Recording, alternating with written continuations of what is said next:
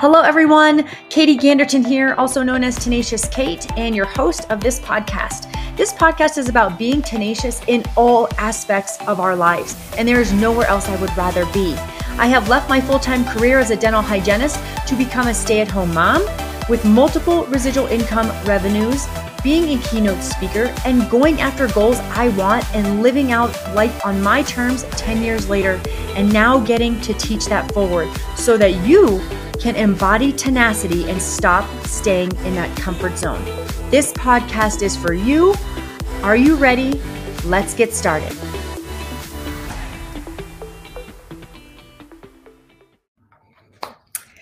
Hello, everybody. Um, my name is Katie Ganderton, also known as Tenacious Kate, and this is our third portion of our series in the um, three B's in your business. So we are on our third series or a third podcast. This is the final one in this series.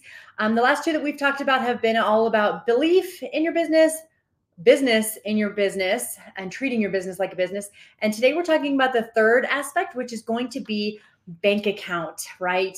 Um, I don't know about you guys, but how many of you guys like money? I like money. I feel like it definitely allows a lot more um, opportunities. Um, but it also is something that um, you want to be vigilant about in your business, right? So, one of the things that you can also bring up when you're talking about your business and in regards to the three B's to keep in mind in your business is if it's not growing your bank account, then should you say yes or no to it? Okay. If it's something that you are a choice that you need to make, um, one of the things that you can do is evaluate that against hmm is this something that's going to grow my my belief? Is it going to grow my business? And is it going to grow my bank account right? And if it's falls in, in, no in all three of those categories then maybe we shouldn't do it right? So um, i don't like to do some things in my business. I don't know about you guys but there are definitely some things that i don't necessarily care for. And i know we're not all experts in our business but there's just some things that you know, when you're starting out, you have to do, right? But as you start to progress in your business, you're going to learn things that you are more skilled at versus um, not as skilled at, and that you could potentially delegate out, right? And so, this is how do you determine if you're at that point, right? Because sometimes people take on so much and so much and so much because you feel like you're the only person that can get it done the way you want it done and all of the things, right? That's a lot of control, right? But we want to evaluate and say, gosh, is this something that I am suited for? Um, is it something I'm spending a lot of time on and I'm not getting a lot of ROI on it? Um, it does it make sense for me to do this, or would my efforts be better well spent focusing on something else? Okay, so if you're at that point and you just are you feel like you are juggling all the balls like and as women in general we have to juggle a ton as it is you know from different careers from you know if you are supporting other people if you are married if you have children if you you know you are taking care of others. We tend to be that natural natural um, caretaker but we also tend to say yes to a lot of things. Um, and then it's actually harder for us to back out of those things.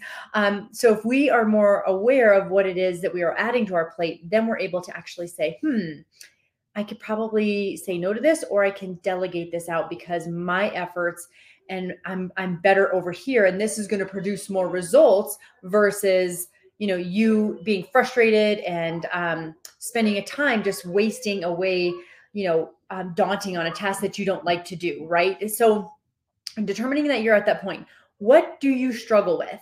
So for me one of my things that is a necessity in business but it's one of those things that can easily go by the wayside was follow up right? Follow up is key in any business. You need to follow up because it's so much more advantageous to keep a repeat customer than to try to find a brand new customer. Okay. So we want to make sure we're doing that follow up portion. But as you continue to grow and as you continue to add other things to your plate and your businesses continue to flourish, right, it becomes a lot more time consuming.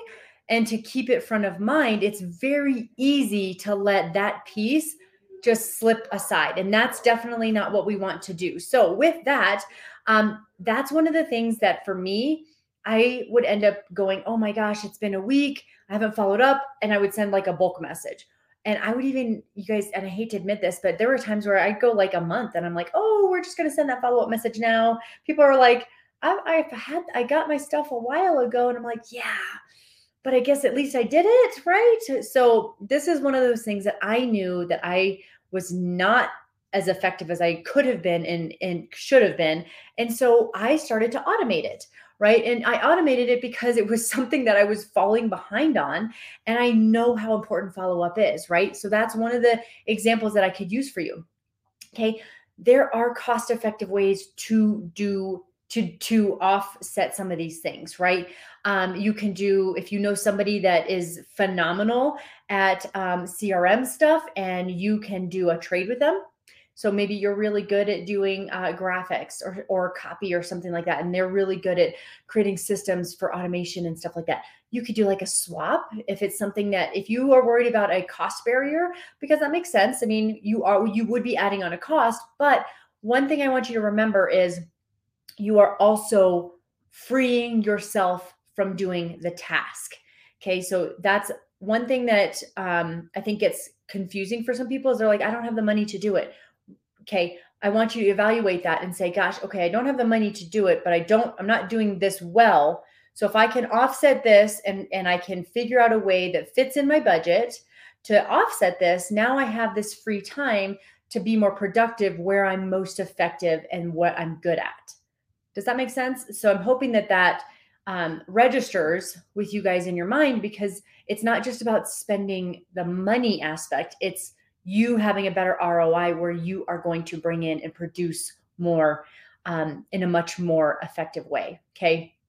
Um, we tend to make things a lot harder than they are, right? So, this is the part, you guys, that decide if you are being more effective with this off of your plate and you're more valuable not doing this task. Okay, you're not stuck. That's what I want to get at is you're not stuck. There's always a way. There's always somebody there are so many people with different skill sets out there of um, so don't just think that you have to have all of these balls in the air because um, eventually you're going to end up dropping one of them okay so to wrap things up we've got belief business and bank account so making sure you use your time on things you like that you enjoy and grow your business right? That's what we want to do. We want to make sure that we are building all three of these B's with what we're doing. So take inventory of your boundaries around what these things look like.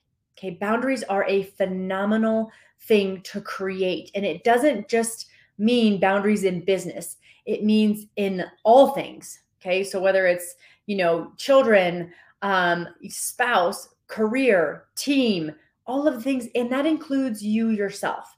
You creating boundaries around yourself is really really important okay? So um this is if you know that you're like gosh i i love to spend all my money right? You've got to set a boundary around that. That is your own responsibility.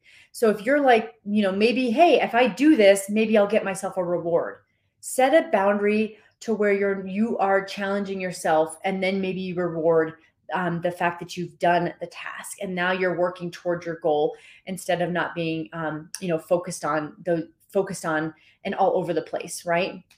So other thing i want to mention before we end this is what is the priority and how quick do you want it? This plays a big role in boundaries okay?